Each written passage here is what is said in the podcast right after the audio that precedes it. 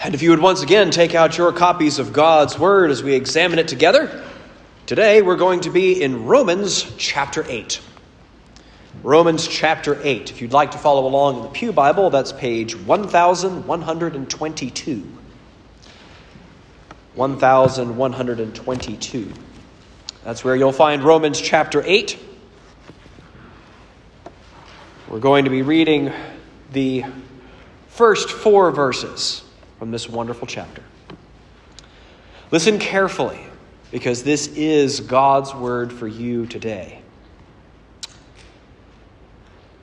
There is, therefore, now no condemnation for those who are in Christ Jesus.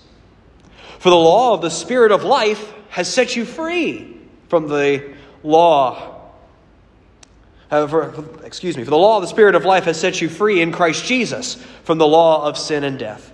For God has done what the law, weakened by the flesh, could not do by sending his own Son in the likeness of sinful flesh. And for sin, he condemned sin in the flesh in order that the righteous requirement of the law might be fulfilled in us who walk not according to the flesh, but according to the Spirit. This is the word of the Lord. Thanks be to God for his word. Let's go once more to our God and ask his blessing on our message today. Oh, Jesus, we thank you for this beautiful passage that you've given to us today. I pray that we would be able to mine it accurately, that we may see the wonderful good news that's here in this passage. We ask all these things in Jesus' name. Amen. You are probably not getting as much comfort from your Christian life as you should. I'm talking about more than physical comfort. Is what I'm telling you today is that so many Christians are missing out on the spiritual, the emotional, and since they are all connected, indeed the physical comfort that comes from this passage that I've just read. Doubtless, you've heard this passage a number of times. You've probably read it a number of times. You, at least, if you're a regular attender here, have heard me read this to you many times after our confession of sin together. And it might be because we have read this so many times, most of you probably memorized it, or at least can paraphrase it, that we have missed the deep truths that are here. Or even if you can grasp intellectually what these verses tell you, can you apply these to your life in a way that makes a difference for you? Does hearing these words give you a different way of approaching the office on Monday? Do these words make a difference in how you look at your grandchildren? Or how you evaluate the life that you've lived this year or the hope that you will have for the year to come. As you know, uh, we've been going through our Christmas series, and I've been, base, been hanging our structure on the words of the angels to the shepherds that for unto you is born this day in the city of David a Savior, who is Christ the Lord. A Savior is the word that we're going to be examining today. I think the reason why most of us miss the comfort that's here in this passage is because we have either never realized it or have forgotten how much we need a Savior, how much we need saving. We don't like to think that we need help. We'd like service. We don't like help. Help implies that we're weak. Help implies that we're incapable incompetent. We as Americans don't like that. We like the spirit, the rugged individual who can mount his horse and ride off into the west and conquer all the lands that are before him. We like to think that of ourselves sometimes. But if that's the vision that we have for ourselves, a very short sighted vision, as we'll see in a moment, we will miss the astonishing comfort that's available to us here in this passage. So I hope that you'll follow along with me here in these next few minutes as we examine this passage before us. I'm going to make, as part of our custom, our two points today, as you can see on the back of your prayer guide. Our two points. The first one is those who are in Christ will never be condemned. Those who are in Christ will never be condemned. And then the second point is those who are in Christ will always be changed. Those who are in Christ will always be changed. So that's what I want us to take a look at today. So here, as we begin verse 8, we come across the, the probably the key word here is condemnation. What does it mean to be condemned? When we think about the word condemned, we can think about a house, a house or a building that's been condemned as something that has been judged as to not be livable, unsafe for habitation.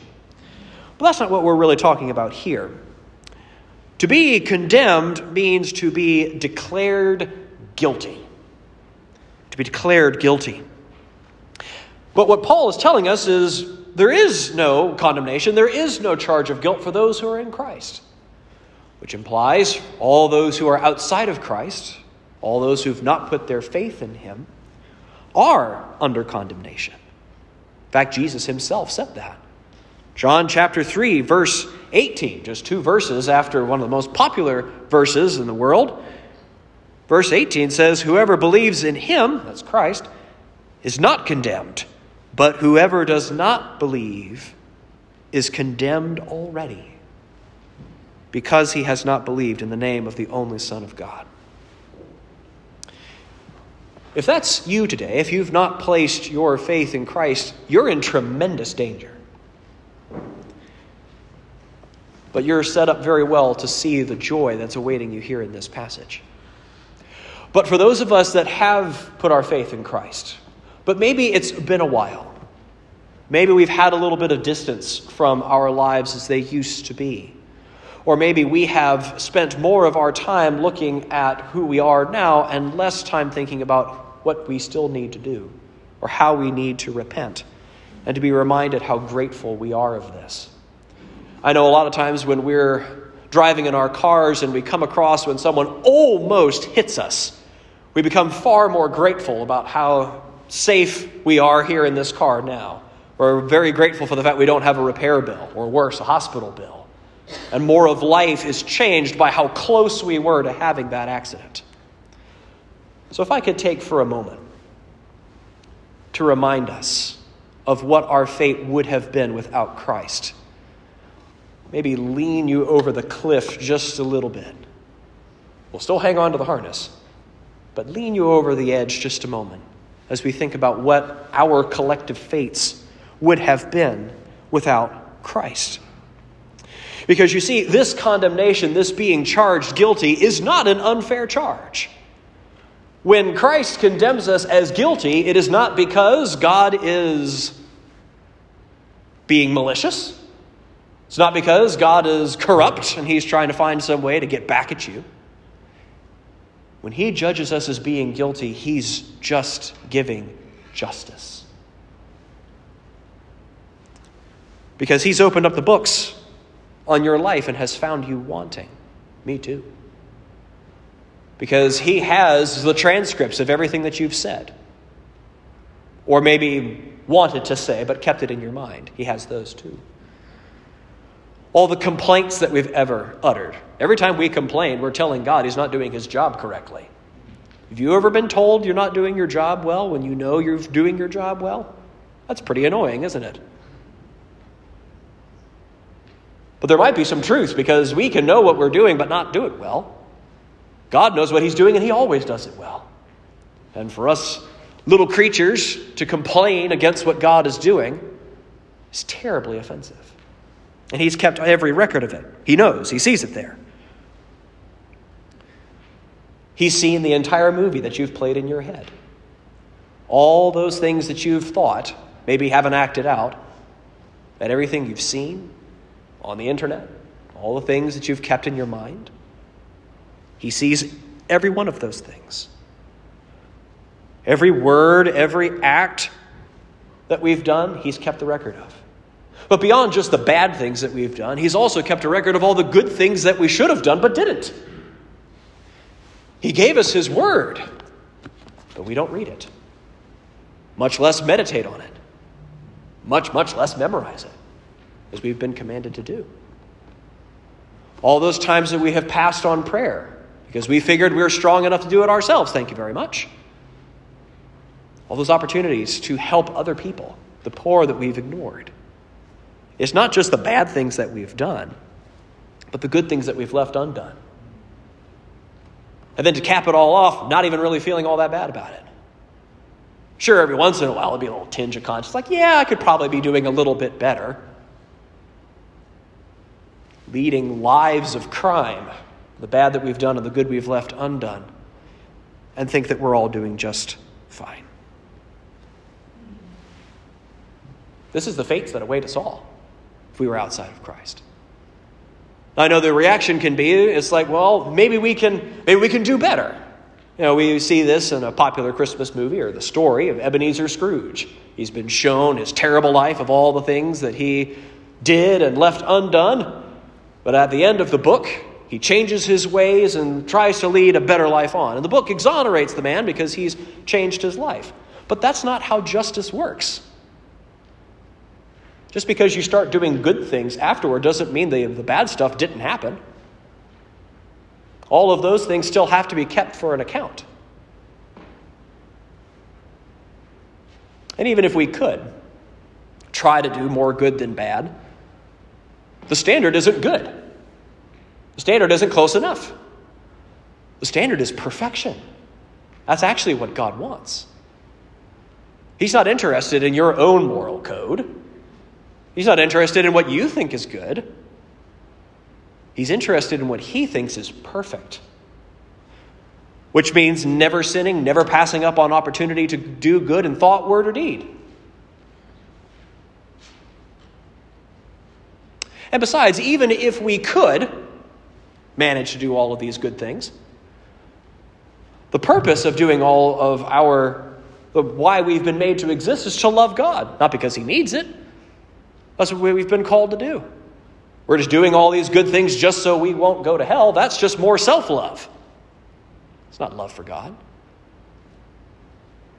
None of those things God will accept. On your best day, all we have been is offensive to God. And the amazing thing is, that's all that we can really even know. Our hearts are way eviler than we think. In fact, the Bible says that the depths of human wickedness, who can even know it? Because we're blinded by our own sin as to how sinful we are. So, if that's where we all begin, how on earth can then we get to the point here where it says in verse 1 that there is no condemnation for us? How is it that we can be changed to love God? And more importantly, how is it that it can be changed that God would love us? That's where the Savior comes in. That's what we need. And that's what we get here in to verse 8. That there is, or excuse me, verse 1 of chapter 8 that there is now no condemnation for those of us who are in Christ Jesus. We're just going to take a look at the whole thing. And the reason how this is possible is because Jesus Christ has taken all the penalty for us. I remember someone on social media was trying to come up with some way in which we could relieve all the debt in the world. This man had said, like, well, what if we just took all the debt that was in the world, all the credit cards, all the mortgages, all the student loans, and just put it in the name of one guy and then just kill that guy? I would get rid of all the debt. And someone came in, it was a pastor, came into the comments and said, I have incredible news for you. Because that's what's happened. But he says here in verse 3 For God has done what the law, weakened by the flesh, could not do. By sending his own Son in the likeness of sinful flesh, and for sin, or a sin offering, he condemned sin in the flesh. Our record of sin picked up and placed on Christ. And the penalty that that sin deserved, which was death, he took and took it away. So now for us, there's no charge.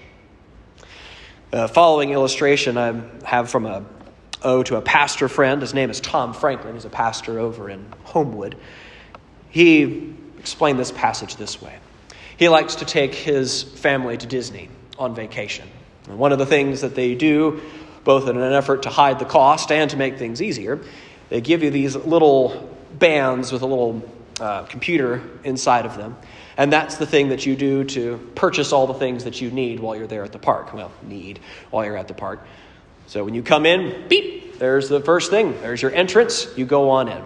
Trip for coffee, beep. Lunch, beep. Gift shop, beep. Those ridiculous little mouse ears, beep. All of those things are put on your charge as you go throughout the park. You're not conscious of the money you're spending, but every single thing is being tracked. And he says, Imagine that you have been given one of those little things. You've been beeping all over the place as you've been going through the park. And then the moment comes where it's time to leave and to collect the charges at the end. And you, with some trepidation, come down from your hotel room to the happy man behind the desk and ask for your bill.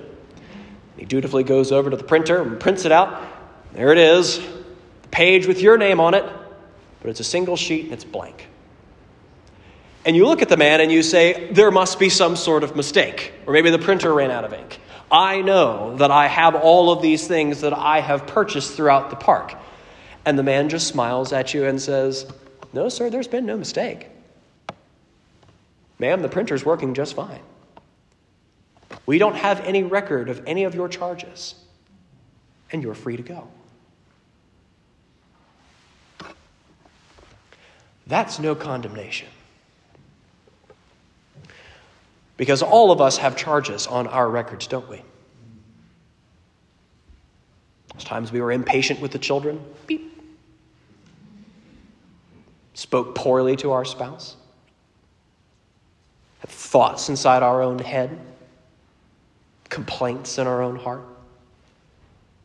All of those things, background, hardly even notice as we go through. But yet we get to verse 1. And it says that there's no charge. It's as if the sins don't even exist. In fact, the scriptures say that the, your sins are separated as far as the east is from the west. It's very purposeful, by the way, those directions east, west, and of north, south. Go far enough north, you'll eventually be heading south and you'll be meeting up again. You can go as far as east, west as you can possibly go. East, you're always going east. West, you're always going west. Those sins are gone. And he doesn't have any record of them, they simply don't exist. God sets us free. So now, not only is he legally able, that he is still just to not only let us into heaven, in fact, God would be unjust to not let us into heaven. Not because of what we've done, please hear that, but because of what Christ did. The reason why we have no charges is because Jesus paid for them all. And then gave us his perfect, spotless record where he did all the good things he was ever supposed to do and avoided all the bad things he was ever not supposed to do and gave you that record. So now, God can look at you and see Jesus. That's what it means to be in Christ Jesus, to have his record, as if you were the Son of God himself. So that as to borrow once more from my pastor friend. Not only does God love you, but he likes you too. God delights in you. Not because of what you've done, because of what Jesus has done. We don't appreciate that. Or we think that's too good to be true. We think that God is like, well, the charges have been paid, so I have to do this. I'd rather you were not here, but in you go. That is not the attitude that God has towards you if you're in Christ. That's why at the end he says, Enter into the what of the Lord? Joy.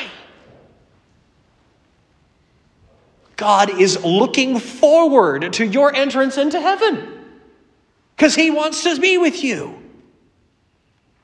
Because you've been cleared, your sins are gone, you've been made new, and he delights in you.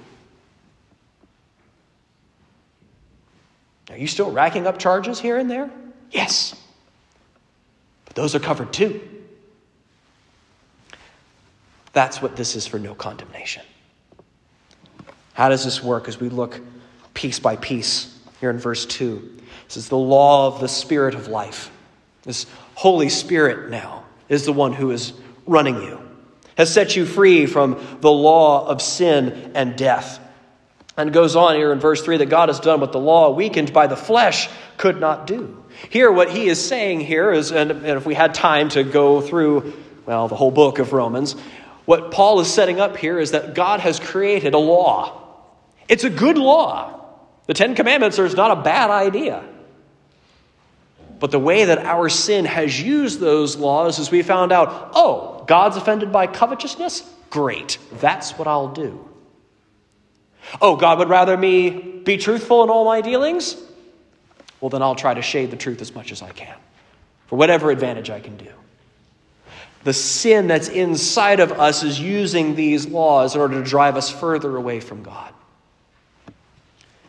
The law was never meant to save us, it was to hold up the mirror of what God's perfection looks like and to see how wanting we are.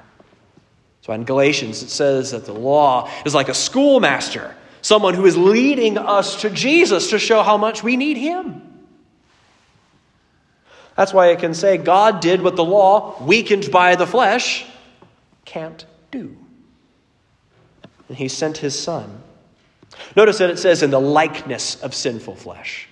This is not to say that Jesus was some sort of phantom walking around, that he only looked like he was a human being, but he wasn't. No, what he's saying is, is in the likeness of sinful flesh. He looked like the rest of us, but he didn't have any sin in him. Jesus wasn't sinful. But he took on as if he was the sinner, pinned all the debt to himself, and then it was condemned in his own body.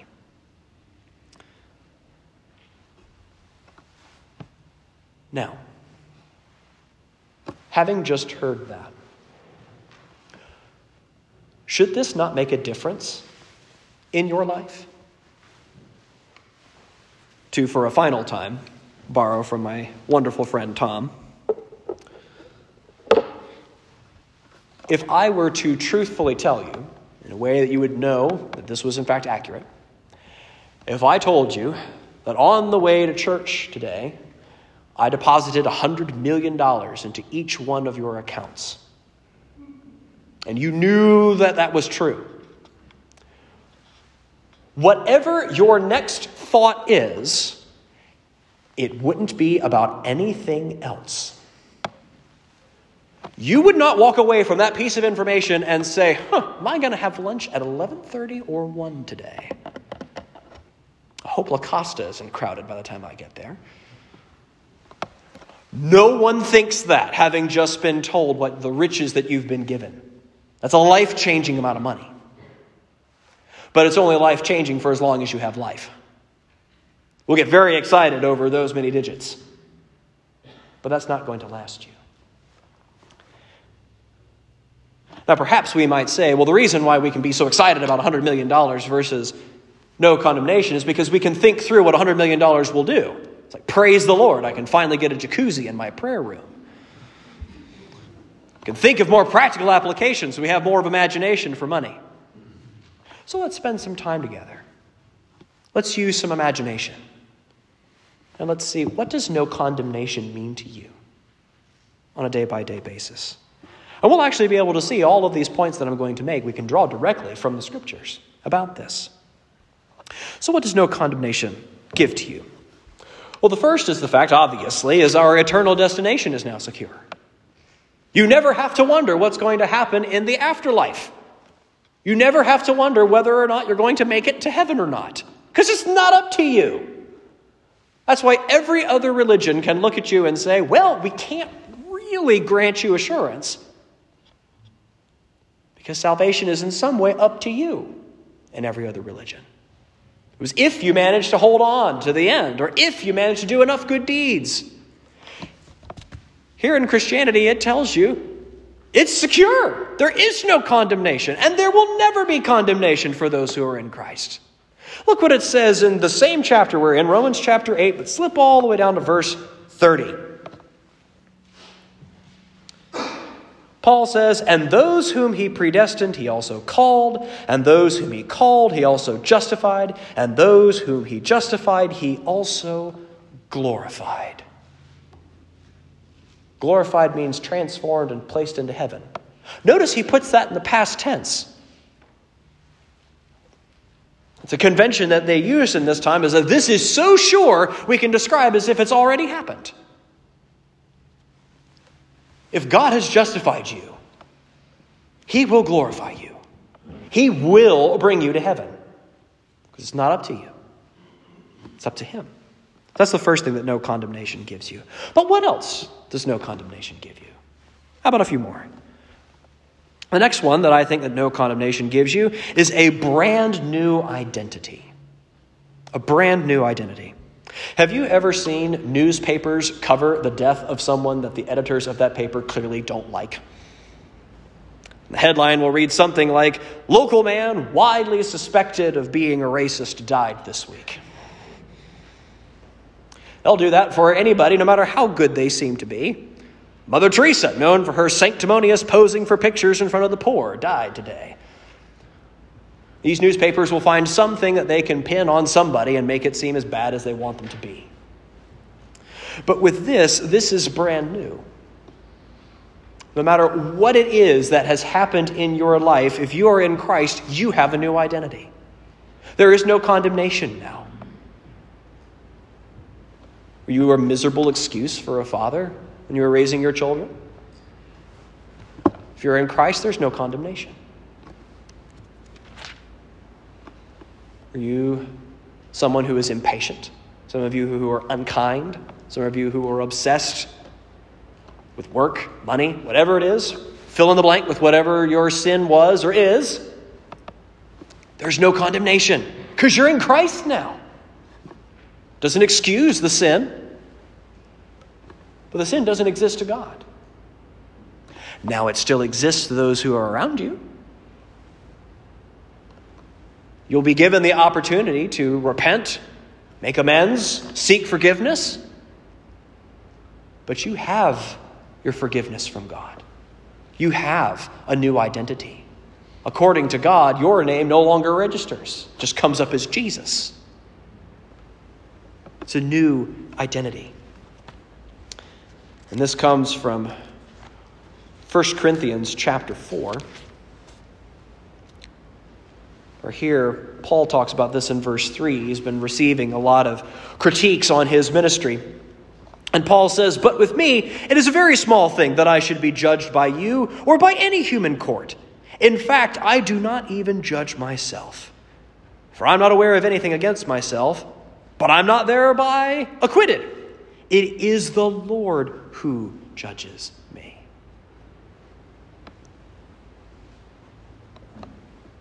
It's a new identity. It's a new identity. Well, what else does no condemnation gives you? What else? Another thing, I think, is freedom from regret. Freedom from regret. For that, we'll turn to Philippians chapter 3.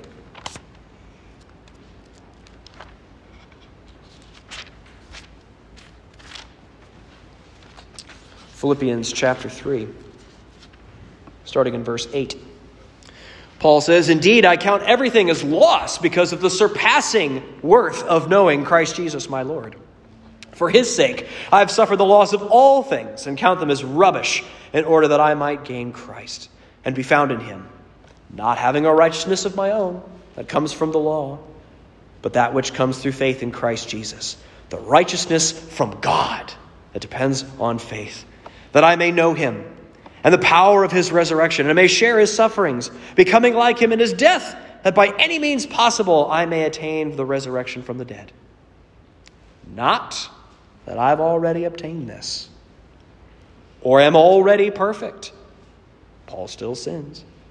But I press on to make it my own because of Christ Jesus has made me his own. Brothers, I do not consider that I have made it my own, but one thing I do, forgetting what lies behind and straining forward to what lies ahead. No condemnation means a brand new orientation for how you look at your life. Are you the kind of person that spends a lot of time thinking about the things that you've done wrong? Spend a lot of time in regret for the past? No condemnation means you don't have to do that anymore. That past has been dealt with. That past has been cast into the sea. And now we can be future oriented. To say, Christ has given me a new life. I can now go forward in obedience to Him. Instead of constantly looking back at those times in which I was disobedient. This is the gift that no condemnation gives you. Christ loves you. What more validation do you need? What else does no condemnation give you? We've said that it is secures a place in heaven for you, that it gives you a brand new identity, gives you freedom from regret, and finally, it gives you that you no longer have to get your sense of worthiness depending on what you do or don't do. Have you ever walked away from your devotions, having finally been able to get to your Bible reading and 10 minutes of prayer, and think, ah, God must be very satisfied with me today? I read a whole chapter. As if the death of his son wasn't enough. Ephesians 2 8 and 9 says that it's by grace that you are saved through faith. It's not of works, lest anybody should boast. Now, this doesn't mean that we don't read our Bibles and we don't pray, but don't gain your sense of worthiness from those things, because that's very fleeting. Because tomorrow is right around the corner. God is just as delighted in you when you have forgotten your devotions as when you have. It doesn't depend on you. It depends on Christ. That's what no condemnation gives you. Oh, I one more. What does no condemnation give you? This gives you a never ending well of contentment to draw from. A never ending well of contentment to draw on. And for that, I draw from 1 Corinthians 15 19, which Paul is speaking about the resurrection. He says, If in Christ we have hope in this life only, we are of all people most to be pitied. What Paul is saying here is that if Christ didn't rise from the dead, and if the only hope we have in Christ is some sort of philosophical means of life to get us through the next morning, then we are the least hopeful people in the world. Because at some point, we're all going to die. But Paul says there is hope beyond that. And it's based on the fact that Christ has been raised, just on the fact that he has purchased salvation for you. Is there something that's frustrating you in your life? A house project you can't quite finish? A corporate ladder you can't quite climb? Something that's not going the way you want it to in life? You're not condemned. Is there a problem that you have in your life that the announcement that you've just become a 100 millionaire that would change how you look at that problem? If that could be changed by something like that, then imagine how much an eternity of security will give you. That's what no condemnation means. And no matter what's going on in your life, you are still not condemned in the end. That's what no condemnation gives you. Are you resting in all those promises today? Do you think about this passage during those times in your life? Have you drawn the sort of comfort that you can from this? It's what it means to have a Savior. Those who are in Christ will never be condemned. We'll spend more time on this point next week, but those who are in Christ will always be changed. No condemnation when we've grasped this, when we realize we have offended God, but God is the one that provided the way of forgiveness that He's the one who sent His Son, He's the one who paid the price, not by writing out a check, but by dying and spilling His own blood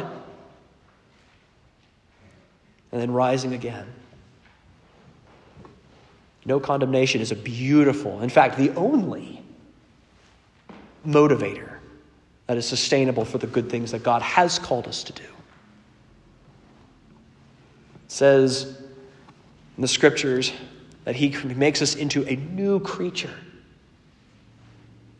When Christ saves us, he doesn't leave us where he found us, but he changes us, transforms us day by day. Are we going to be perfect? No. Even the Apostle Paul, as we read just a few moments ago, that he's not already attained perfection, so neither will you. But there's going to be a progress in living more and more in being conformed to his image. Again, we'll look more at that next week. But for now, you can take this final image. Imagine if you have been in a terribly life threatening situation.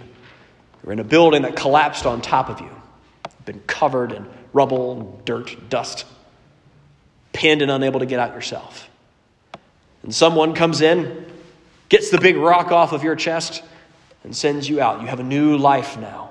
You're not pinned under that.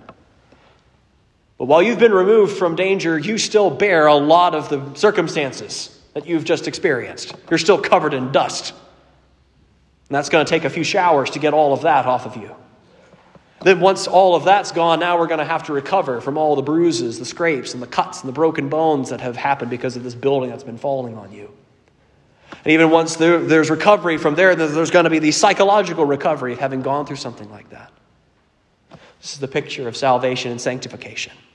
We've been removed from danger. You're not pinned under the building anymore. You're still dealing with those consequences.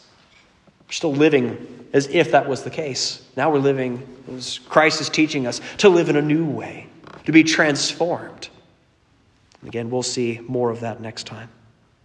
So for now, what, what do I want you to take away? This is the best gift that you will ever be given is the fact that you are not condemned by God anymore. His view of you is the only view that matters. And he says, I love you. I like you. And I look forward to seeing you in heaven one day. All of this is, of course, only if you're in Christ. If you've put your faith in Him, turned from your sins and to Christ, trusting Him and the work that He's done, then these verses apply. If you haven't done that, this verse does not apply to you, and you are still condemned. But you don't have to be. So if you're here today and you don't know Christ, or maybe you're not sure if you know Christ or not, please come and see me. Nothing would thrill me more than to help you come to Christ even today and can live in the comfort that this passage offers to you for your soul. Nothing is more important than that. You say, Pastor, I've been in this church for 20, 30 years. Be really embarrassed to just be now getting it. Holy Spirit works in a lot of different ways. If this happened to be your time, then so be it. But don't delay. Today is the day of salvation. Let's pray. Oh, Heavenly Father, we thank you so much that you have given to us this beautiful gift. I pray that you would help us put this into practice and that we would love you all the more for it. In Jesus' name I pray. Amen.